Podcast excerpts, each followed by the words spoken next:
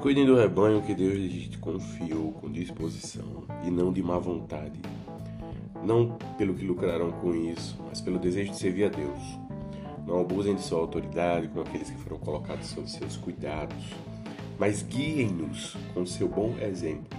E quando vier o grande pastor, vocês receberão uma coroa de glória sem fim. Esse texto se encontra na primeira carta de Pedro, e aqui no capítulo 5, a partir do versículo 2 até o 4. E tem algumas coisas muito interessantes que falam muito com a gente aqui. A primeira é que nós somos líderes, você que tem pessoas que Deus está colocando sobre a sua direção. Ainda que você não se sinta líder, mas Deus tem colocado pessoas para você cuidar, né? Ele nos, nos pede aqui, Pedro, ele nos pede, gente, cuidem do rebanho que Deus confiou.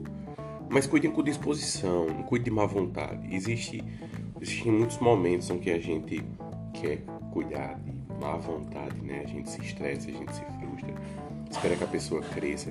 Mas a gente não deve perder Jesus de vista, Cristo de vista. Quantas vezes ele insistiu com a gente? Ele é o nosso modelo sempre.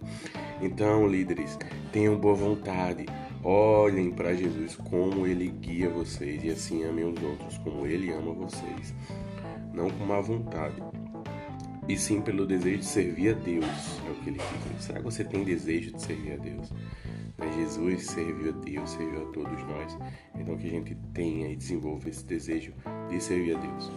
Um outro ponto que traz aqui esse texto, no capítulo, versículo 3, ele diz assim: Não abusem de sua autoridade esse versículo nos fala que os líderes ele têm autoridade sobre as pessoas, Deus coloca autoridade nelas. Se você for pular para o quinto, ele incentiva os jovens a aceitar a autoridade dos presbíteros, que eu chamei dos líderes, dos pastores. Né? Então, existe essa autoridade, porém ela é uma autoridade em amor. Ela não pode ser feita com abuso, né? Ele diz que nós devemos, devemos guiar as pessoas com o nosso bom exemplo. E você é líder, você, como é que está sendo o seu bom exemplo para aquelas pessoas que Deus colocou sob sua liderança? Porque quando vier o grande pastor, vocês receberão a coroa de glória sem fim. Então que a gente sirva a Deus com amor que a gente sirva, irmão, que a gente lidere com amor, se inspire no Senhor e que guie os outros com um bom exemplo, porque essa é a maneira de inspirar e guiar, dar um bom exemplo. Você quer que as pessoas busquem a Deus, dê um exemplo, mostre como se busca. Você quer ver como uma pessoa quer ver ela evangelizando, mostre a ela você evangelizando.